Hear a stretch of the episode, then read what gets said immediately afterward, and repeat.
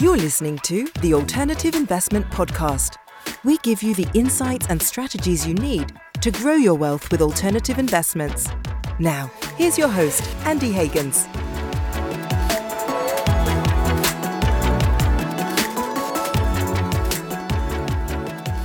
Welcome to the show. I'm Andy Hagans, and today we're talking about the secondary markets for alternative investments, a traditionally very illiquid space. But now we have liquidity options of, of various kinds. Joining me is Brian King, founder and CEO at LODAS Markets. Brian, welcome to the show. Thank you so much for having me. Longtime listener, first time talker. well, it's this is an awesome topic because it's been in the news so much in the past year. It's been in the Wall Street Journal. It's been in Barron's. Obviously, BREIT uh, has been in the news. I think there is so much to dive in here, and, especially, you know, when when we talk about alternative investments being illiquid, it's really becoming more of a spectrum, right? With with uh, NAV REITs and these other intermittent liquidity products, and now with with LODAS Markets and these ATSs and secondaries um, it's all changing, it's evolving. And so it's just exciting to be part of the space. And you're one of the individuals who's helping drive the change and driving the evolution. But before we get to LODAS Markets, why don't we start a little bit with your background? How did you get into finance and this ATS space? Yeah, so um, I started as a financial advisor at the beginning of my career, and then had uh, a great opportunity um, to be a part of a startup team, and that startup was called Bats. Um, for those in the alternative investment world, maybe Bats isn't a household name, um, but uh, Bats was, uh, like I said, a startup in the in the mid two thousands. We were one of the first ATSs. There were other ATSs that came ahead of us, but it really was designed to be able to trade stocks, um, whether it was New York listed, New York Stock Exchange listed, or Nasdaq listed. But being able to do that fast, you know, it was all about speed. It was kind of at the beginning of the high frequency trading um, era. And so being a part of that team was fantastic. I, I, also had the opportunity to move over to London and was able to um, be a part of the team to build um, BATS Europe. Today, that's actually the largest exchange in Europe um, and it's pan European, pan you know multi uh, currency, et cetera. And then I was able to move back, started their ETF business and other things. Ultimately, Bats was acquired by the Chicago Board of Options. It was a fantastic startup to exit story. Then I was able to move to the New York Stock Exchange, uh, where I was able to be uh, oversee trading, market structure, and ETFs there as well. And then as my time kind of grew to a close in 2019, I, I just was seeing so much growth in the alternative investment space that I knew that that's what I wanted the next thing for me to be. Like, you know, historically, alternative investments were um, largely invested by institutions or the super affluent.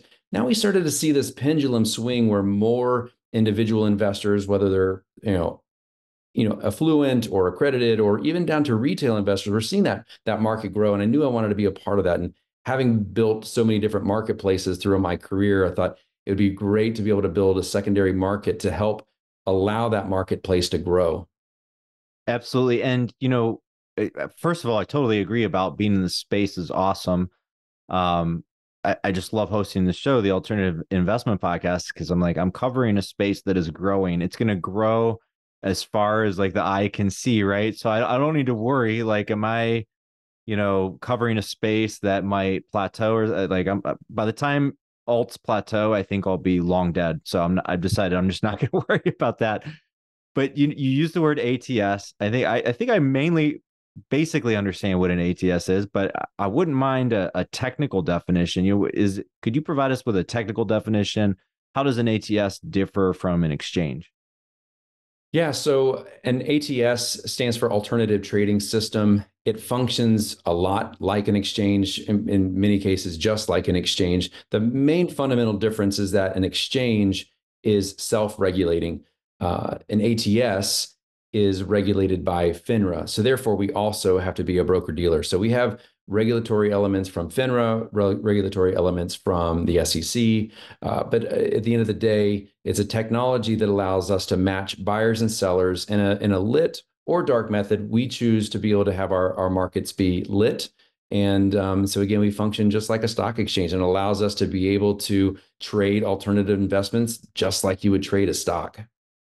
And so you're regulated by FINRA as well as the SEC. So who is more of a pain in the you know what to deal with, FINRA or the SEC? uh, uh, hopefully neither parties are watching, but um, I would say probably FINRA is is more challenging. The SEC is more like they need to know the framework of what you're operating in, and then they just want to make sure that you're you're doing what's best for the investors. And so they'll do checkups from from uh, from time and again, but for the most part, um, it's it's FINRA that is kind of gets into the weeds. And I think the biggest challenge is the fact that because we've created a category that really hasn't existed before, uh, I think they just need to be able to wrap their brains around what we're doing.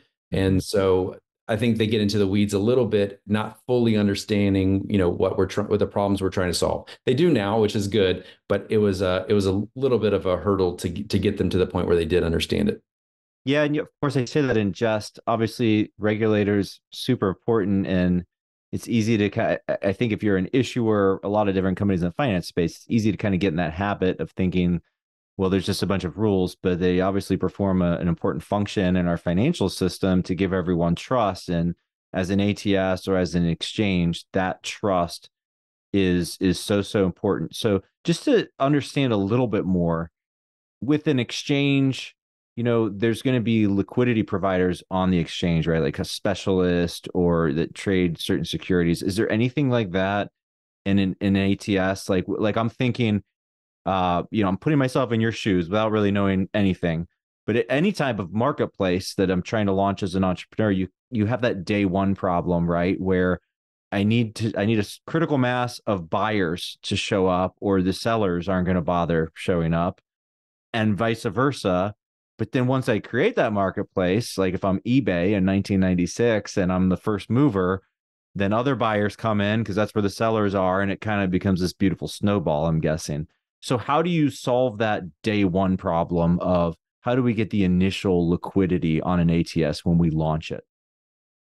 You're exactly right. Uh, any marketplace, the challenge is bringing in both buyers and sellers, right? That's that's the hurdle that you have to be able to overcome. And for us, we were fortunate. We have been uh, we've had a lot of opportunity to bring in lots of buyers and i think a lot of that has to do with kind of my connection to um, the the financial markets for so long we ha- we know a lot of people that that have an interest in this space and anytime you can give them an area to be able to um, exploit is maybe not the right word but really find areas where there's um, you know opportunities right opportunities to pr- provide liquidity um, I think the, the the main word that you were looking for earlier was like a market maker. Within an exchange world, you have market makers. Yes, on the floor, you'd have the you know the the old old school specialists um, making markets. But I think for... I, I, always saw them in the movies, and I was like, I want that job when I grow. I want to be like a guy yelling and holding papers, you know. But that's like the 1980s version of the NYSE. Okay, so the, yeah. are, are there market makers then, or is it more just like we you, we know we have buyers because of your connections?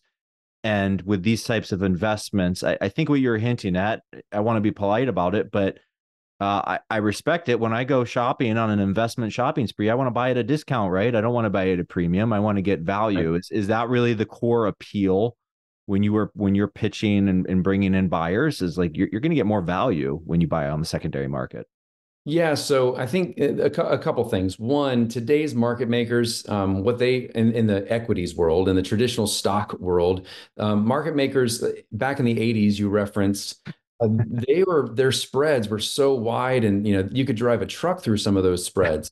Um, and then, but today, you're you're they spreads have tightened all the way to pennies, right? In the in the mm-hmm. stock world. And so what happens now is the market makers of today use technology to be able to create very fast trading, you know, the high frequency trading world that, that we live in today. But in the um, alternative investment world, we're not seeing day, you know, turnover on a, you know, intraday basis, right? Uh, even if somebody were to buy something, they might, you know, they're going to hold it for typically a, a, long period of time. They have a, a longer time horizon. Now, we do have market makers that sometimes will step in and will aggregate shares for an institutional investor that has a larger appetite. So let's say it's an insurance company that doesn't want to sit there and be on a marketplace just actively buying. They might be able to engage with a market maker. The market maker says, "Oh, I'll buy up, you know, $10 million of this particular position. And then once I have that, I'll transition it to you. Um, so they're using their own, you know, uh, capital to be able to acquire those assets, and then they'll deliver it um, uh, after the fact to, to the larger institution. That's some cases. Most of the time, right now, we just have a lot of buyers that have showed up that have a very high level of interest in um, participating in a lot of the different products. And when we were first starting, we listed one fund, um, and it was Phillips Edison. So if you're familiar with Phillips Edison, it was a REIT.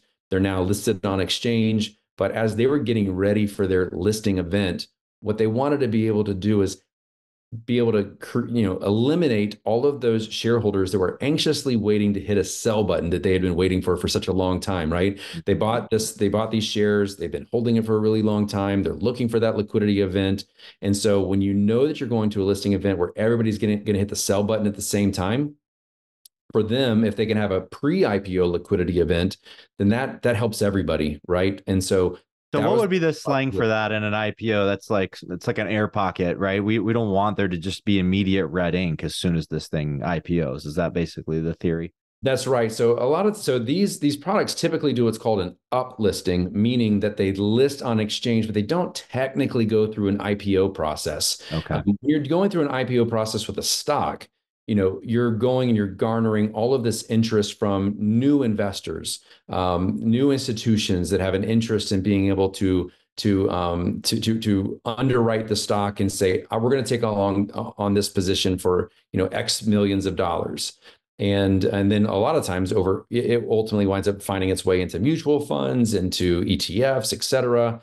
But candidly that can happen in the alternative investment space too. You have etfs now a new rule changed back two years ago, December of 21, where ETFs now could invest in um, alternative investments as well. Historically, you had to buy stuff as an ETF that was listed on an exchange that had certain depth of liquidity.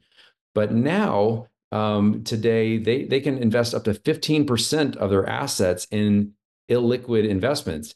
And how much better is it if you can invest in an illiquid asset that technically has liquidity? Got it. Okay. So so basically you're able to bring in uh buyers from your contacts, you know, your years uh working at Bats, working at, you know, the New York Stock Exchange. Uh how did how did you get sellers into the ecosystem? It you know, I guess I guess they're both important. I'm thinking like, well, shoot, if I'm dealing art or antiques or what, getting inventory, getting good product, actually, that probably is my number one problem, right? If you have good inventory, it sells itself. So, how did you solve that end of the equation?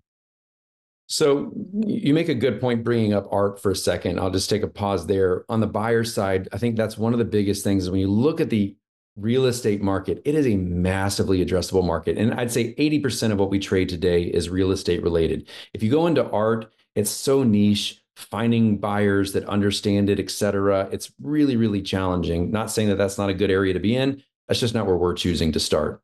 Um, real estate, there's uh, so many different products that exist in that uh, arena. There's a lot of transparency around us. You can kind of quickly due diligence something to find out what the actual value of it is.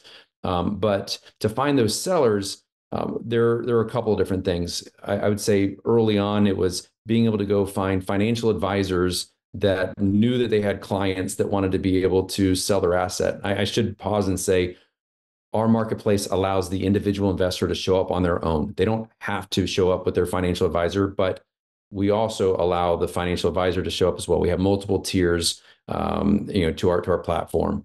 Um, but for the um, individual investor, you know, a lot of it's just them knowing that we exist, and that's been that has been a, a hurdle for sure going out there it's you know you have you list one new product and it's like how do you how do you find that needle in a haystack of an investor that happens to own this particular REIT? Well a lot of financial advisors were the ones who sold those REITs or in almost all cases I guess they were the ones who sold it. And so being able to have that connection point to all the financial advisors really opened it up. And then the next level is once we now had some real success we started partnering with the sponsors the sponsors know who has an interest in selling, and it benefits them to be able to help those uh, sellers find an exit uh, because you know at the end of the day they, they they want to be able to solve that problem. Some of these funds. Yeah, I don't. I don't want a grumpy LP who's annoyed at me for for any reason, really. Right? right. I just r- rather not deal with them. I'm having this vision of like a billboard along the highway. You know, like cash for gold.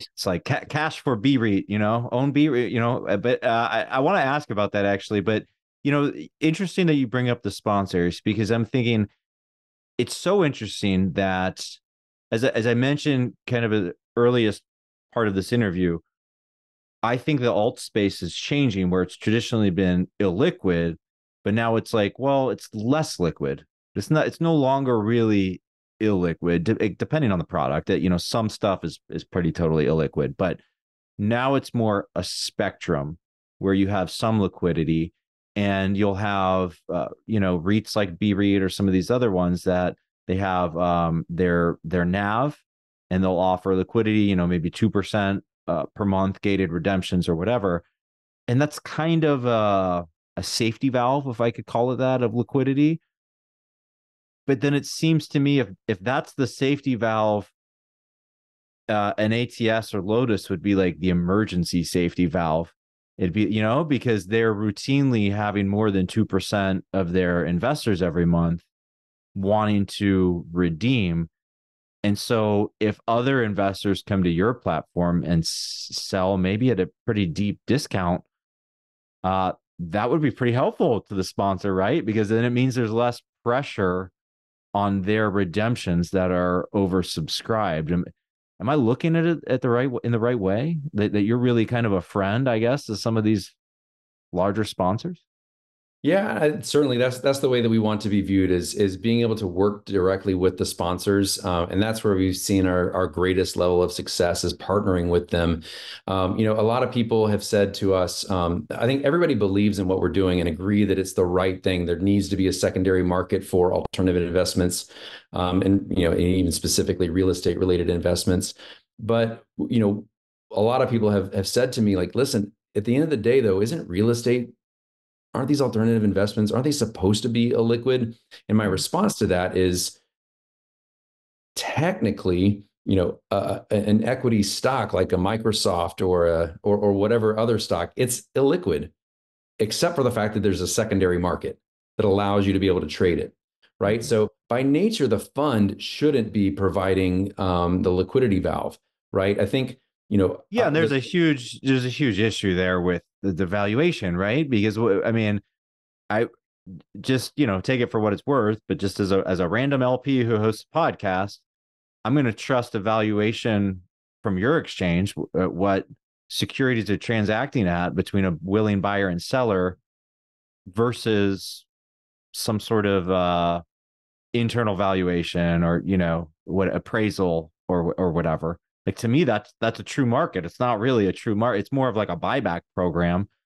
If a sponsor is buying back shares that you know you, you bought, and like that's great, you can do the buyback program, but that's not a market, right? An exchange is an actual market.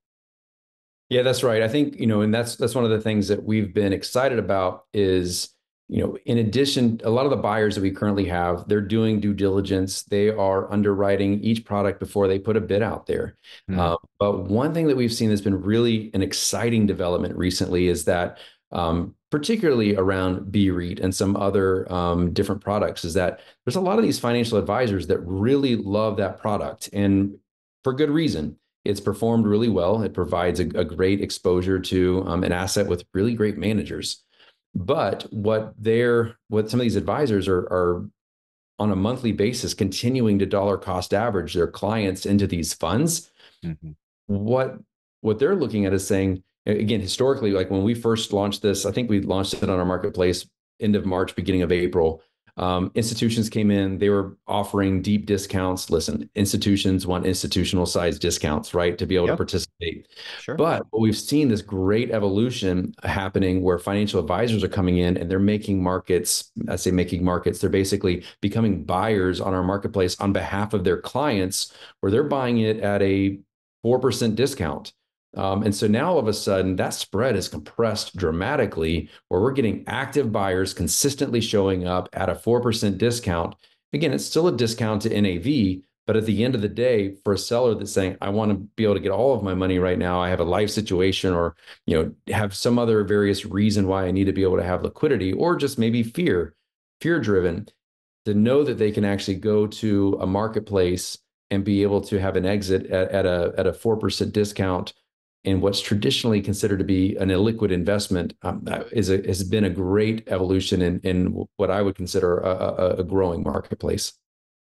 Got it. Okay, so this is interesting. So, so for like a BREIT or some of these big name uh, private REITs, non-traded REITs, that would be is that like a typical discount? Like I'm I'm kind of surprised that it's that narrow of a spread because if you read the headlines, you know, if you read the Wall Street Journal or, or whatever, you know, you'll hear uh, experts talking heads talking about, well, publicly traded REITs, you know, are trading at a 10, 15, 20% discount. And compared to some of these other private REITs that haven't written their assets down at all or, or virtually at all. So is that a typical discount for these REITs? For BREIT, it is. Um, we we also trade some other energy, like energy funds. There's about 10% of our market is energy funds. Another 10% is uh, like private credit funds. So that's kind of the, the mark makeup is real estate, private credit, and um, energy. But we have an energy fund that trades today where we're we're trading it at a three four percent discount as well. Um, mm-hmm. So I think it comes down, and that's a closed fund, so they're not continually raising additional capital. But sometimes when you find a, a good manager, people believe in they're they're they're investing in the opportunity to participate at a discount. There's there are some products that definitely trade at a deeper discount, and mm-hmm. um, sometimes there's a fundamental issue with that fund, and so therefore their NAV might be not be super accurately reflecting what the underlying basket um, of, of, the assets are. So uh, you have to go a little bit deeper um, in, in, in the price to be able to actually figure out what is this worth? What's somebody willing to pay for it? And so sometimes you have to go a little bit deeper for products that aren't performing quite as well.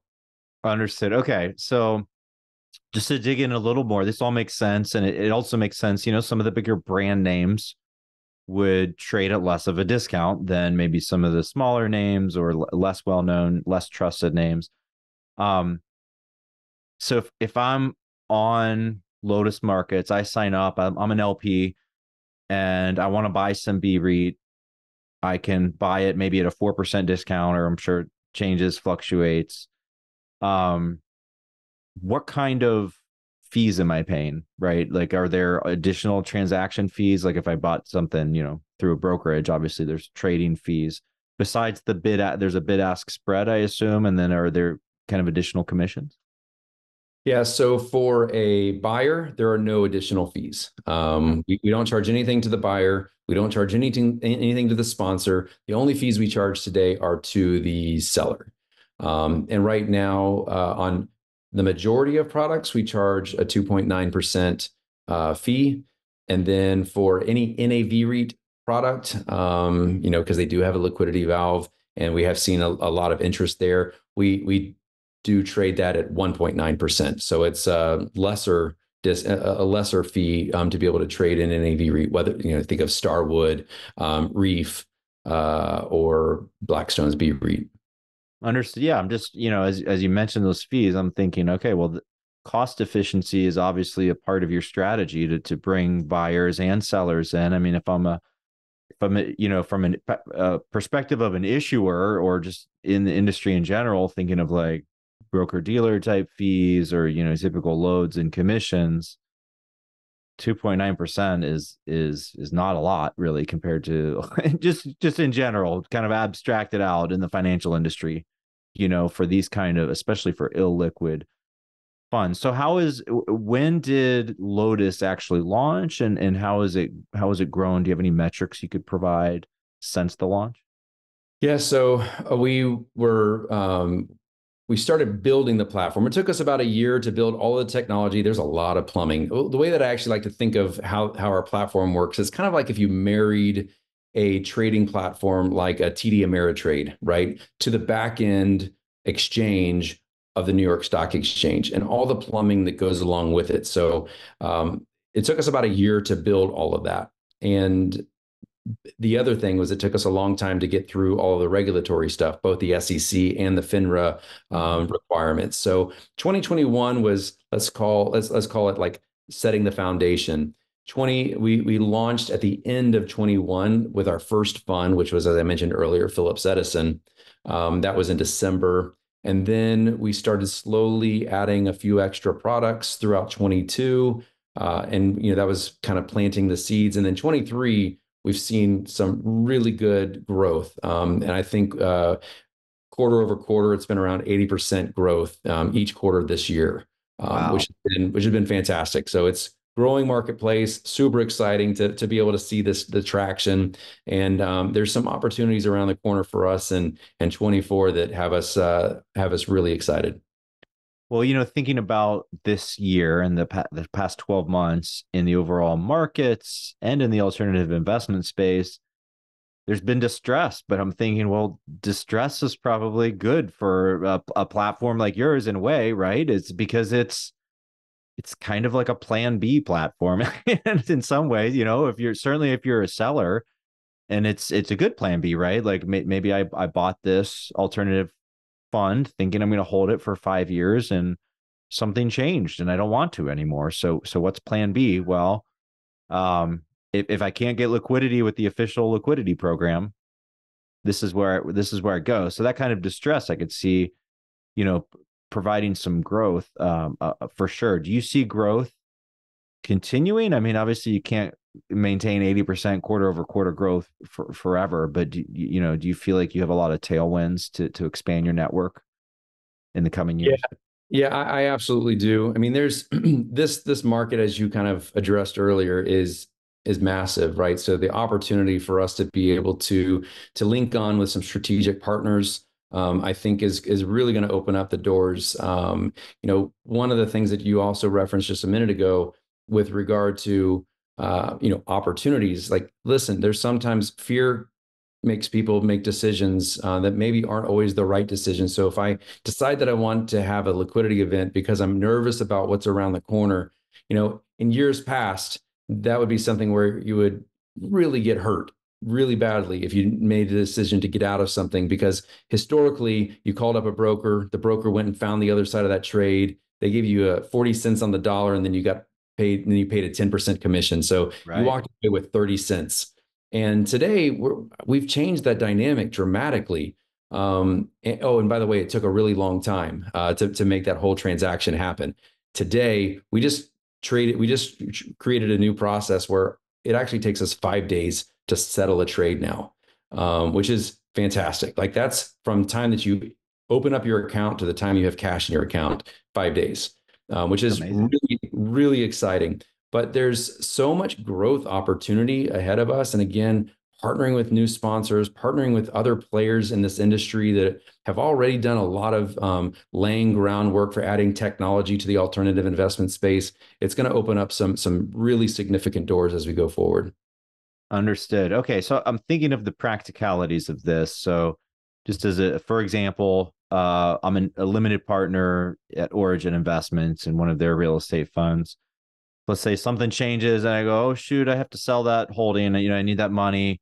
I'll go to LODAS Markets. I list it, you know, for two per, only a two percent discount or, or whatever because Origin's great. Everybody loves Origin. Somebody buys it.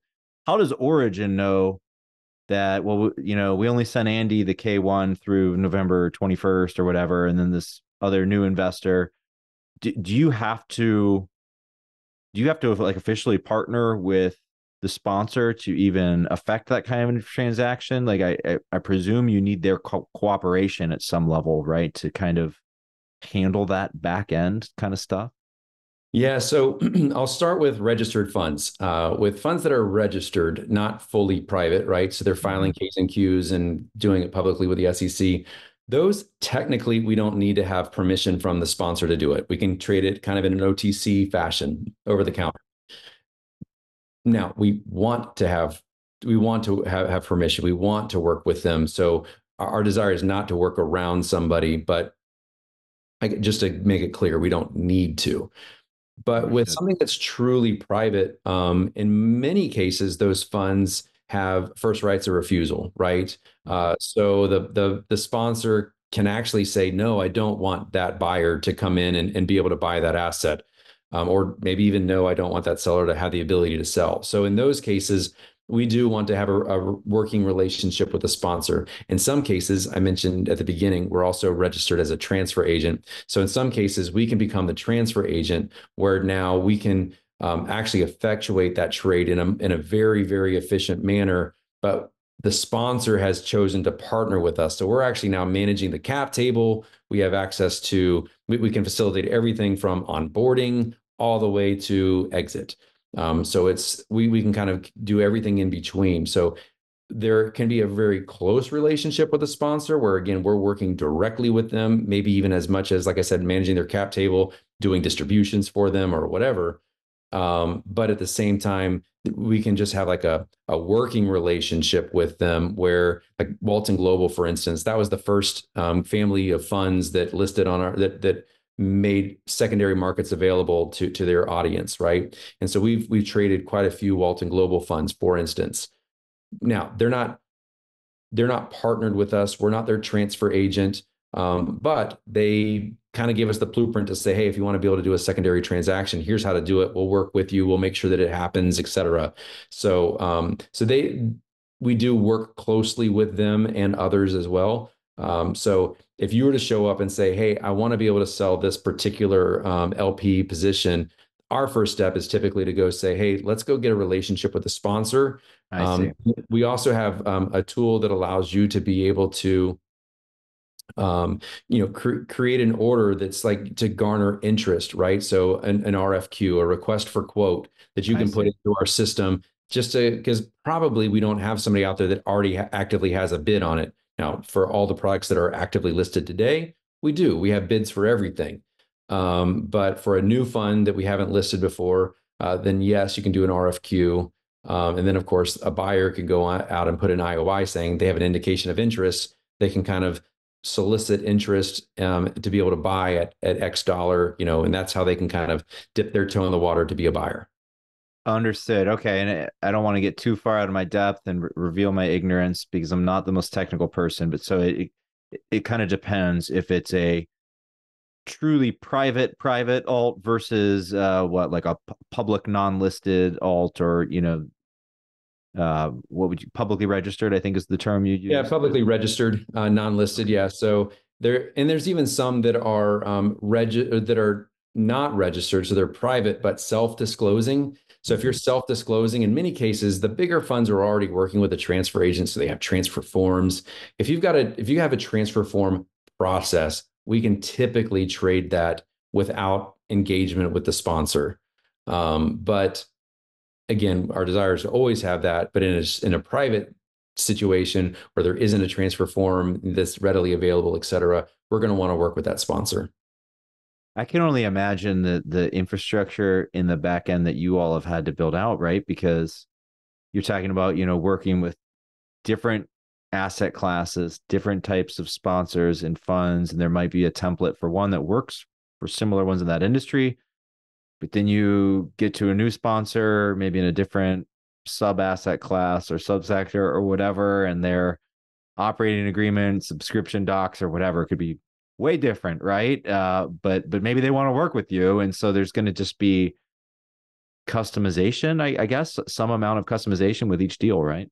Yeah, so we we've built a lot of tools that help to automate a lot of that onboarding element. So while there may be a lot of differences, we've streamlined processes to make it um, as simplified as possible. Um, and we carry the vast majority of all the weight, meaning that anything that is manual at all for onboarding somebody, we're going to do it. But once you get it onboarded, all of it is automated. So um, the process for on, onboarding a, a, new individual, you know, a new client, if you're a financial advisor, it's very, very simple, straightforward, easy, and efficient. So, and we handle everything from, like I said, onboarding to uh, matching, execution, trade, settlement, um, and then now, of course, transferring ownership. So it's all kind of contained in our silo.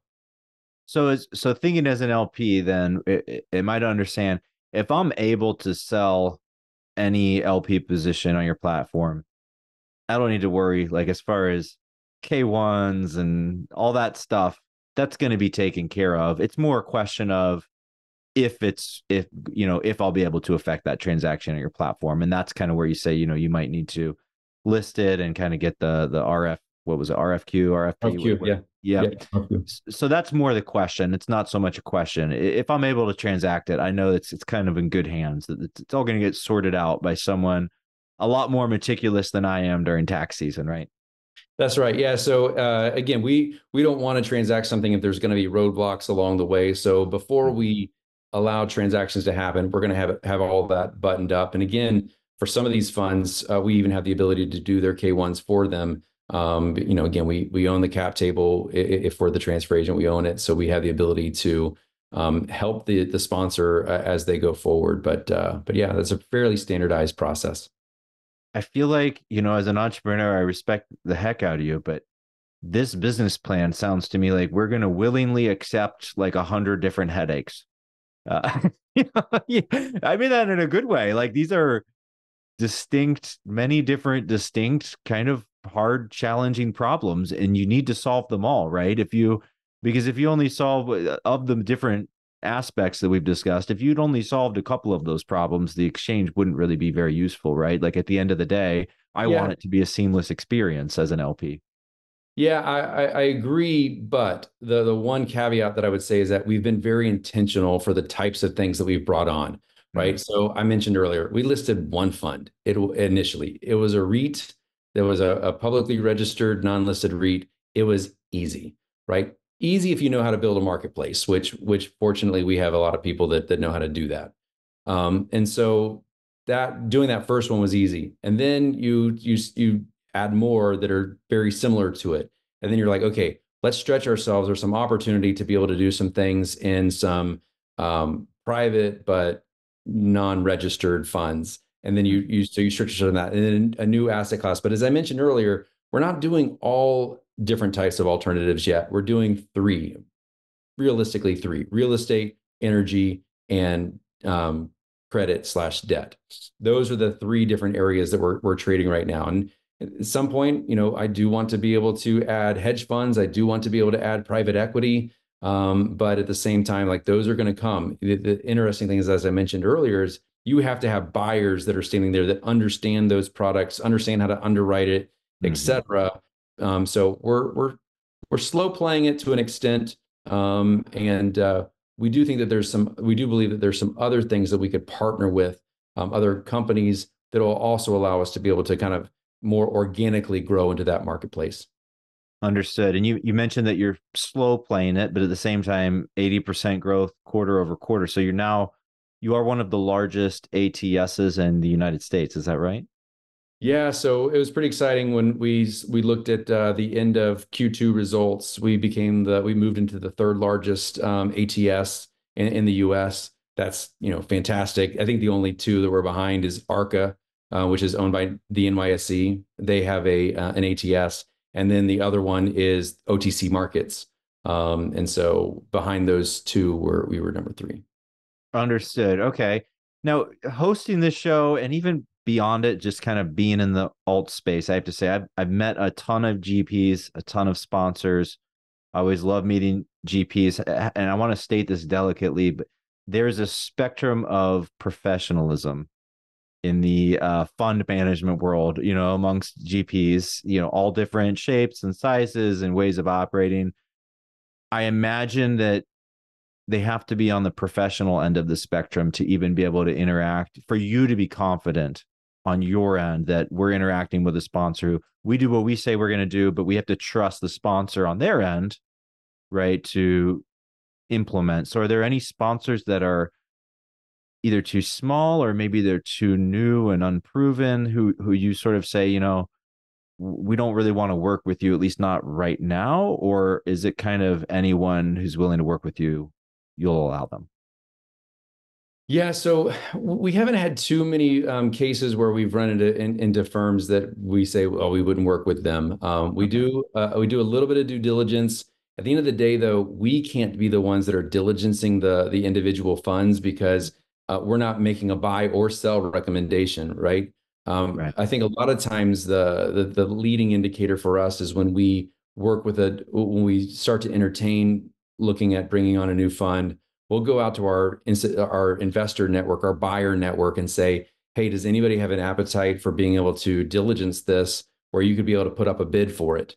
Um, and that's that's really kind of what drives that because I I think at this point every product that's on our marketplace today has a buyer.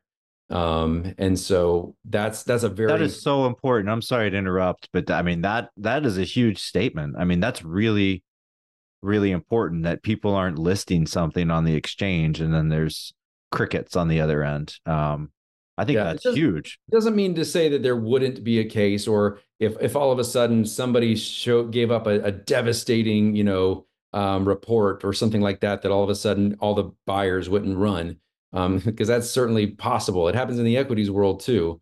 Um, mm-hmm. usually, you, you can you just can easily more easily find a bottom, right? But if you if you have a market like this where you only have, I think we probably have a network of like 25 buyers currently, which is pretty big. But and many of these, like I said, are very are institutional, so they're very very deep pockets, um, and so they cover most of them uh, on their own. They cover multiple, you know, many different products um, and product types. But all that being said, um, you know, there's a, there are chances where somebody could run a bid away with with a report or something like that. Um, but as of right now, yeah, we have buyers for everything.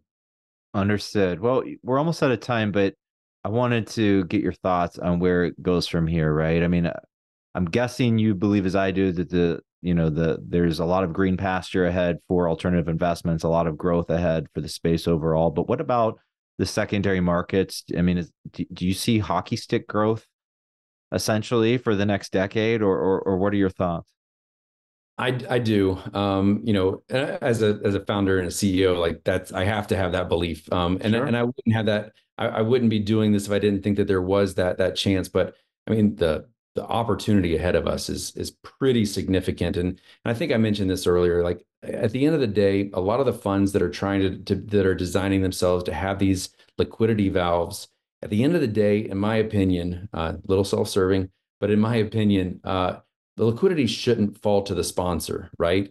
Um, I know you see interval funds, you see these NAV REITs that that are created, and it's great to have that liquidity valve. But at the end of the day, a secondary market can so much more efficiently meet the demands of that liquidity um, and be able to do it without having to do unnatural things. In many cases, you'll see when funds have to create liquidity, ultimately what they do is they start having to sell assets or they have to raise money right. in a natural way from from a from you know various sources and giving them preferred deals to be able to step in. Um, and when you have those types of, of situations, you know, again, you you realize that liquidity shouldn't be provided by the well, and it's it's hurting. To your point, it's hurting the investors sometimes who stay in the fund, and so it's like if we could just take this function off our plate, the investors are going to be better served if this function is performed elsewhere. Yeah, I I, I agree hundred percent, and and we're we're just getting started. I mean, the if you look at just the real estate market alone, the commercial real estate market and the funds that exist, I mean, it's a multi-trillion dollar marketplace today. I think we have a little over $200 billion represented on our marketplace. Um, so it's uh, it's it's a it's a it's a big marketplace, but you know we're talking in comparison of multiple trillions of dollars. Um, so there's a, there's a lot of opportunity of growth here, and um, and again I, I alluded to the fact that there's there are partners out there that we're talking to that have already taken some first steps and and and really being able to modernize this marketplace, and really that's what our core core goal is is to to really modernize the alternative investment space. And there's a lot of things that we've already done, but there's so much more that we're we're looking forward to being able to do. Um, and I think maybe one other thing I should talking about modernizing is data is so so important. Um, and something we're getting ready to roll out. We'll be announcing it within the next couple of weeks, so maybe a little uh, early glimpse into it. But we've created a data source that's going to be able to to function a lot like the Yahoo Finance um, as Yahoo Finance does for public equities and, and, mm-hmm. and other investments. We're going to be creating that for alternative investments. We're going to be giving it away for free so people will be able to see, look, and do some digging and stuff like that. For private deals, obviously, we're going to provide that same information, but you're going to have to be accredited. You're going to have to be able to get behind the firewall and, and, and that type of thing to be able to look at the private deals. But Um, really excited about again rolling out and, and, building out the transfer agent business, the the the, the data business, um, and then just getting more and more of these sponsors listed directly with us. Understood. And I, I love that you mentioned, you know, the modernization of, you know, the, the marketplace and the user experience. Speaking as an LP, but but also, I think this will resonate with a lot of advisors and RIAs. It's really the friction, right? Because sure, I want to maximize returns. I want to maximize risk adjusted returns. But I also don't want my life to be like full of headaches and paperwork, right? Like I want a, a pleasant user experience. And I think in a lot of areas in our, our lives, technology has sort of trained us to expect that easier user experience but you know they'll for various reasons alternative investment space has lagged behind but i think it's it's finally come to where companies like yours companies like iCapital, there are many others are removing a lot of that friction that had been there previously. And I think that's a big part of the growth, just as much as the portfolio diversification and you know returns and all that is just it's just more pleasant to invest right. in alternatives now, right? Yeah, I, I agree 100%. I mean, with when you look at um, you know technology and what it can do, it allows more sponsors to be able to to enter into the marketplace you know, for us, you know, we use technology all the way through. So nobody touches a piece of paper, nobody touches a medallion signature guarantee, um, nobody touches anything along those lines. It's it's fast, automated, um, and you know, and again, there's a lot of people that have gone before us to really help set that stage. Um, and uh, and we're going to be able to leverage you know those relationships and and really I think be a catalyst um, in continuing the modernization. I love it. So Brian, we're about out of time, but but where can our audience of high net worth investors, advisors, and asset managers go to learn more about LODAS Markets or to sign up for your platform? Yeah, so uh, anybody can sign up. Uh, they would just go to lodasmarkets.com, um, and uh, there's a lot of information there. Um, of course, you can you know, follow us on on LinkedIn. Uh, we put a lot of content out as well. Um, and that's, you know, of course, you can also LODAS Markets, but uh, and then they could email me. Um, and I'm sure you'll be able to put my information in the the message the the the, the notes as well. Yep, we'll put that in the show notes, which is a reminder to our audience are always available at wealthchannel.com. Brian, thanks again for coming on the show today. Awesome. Thank you so much for having me.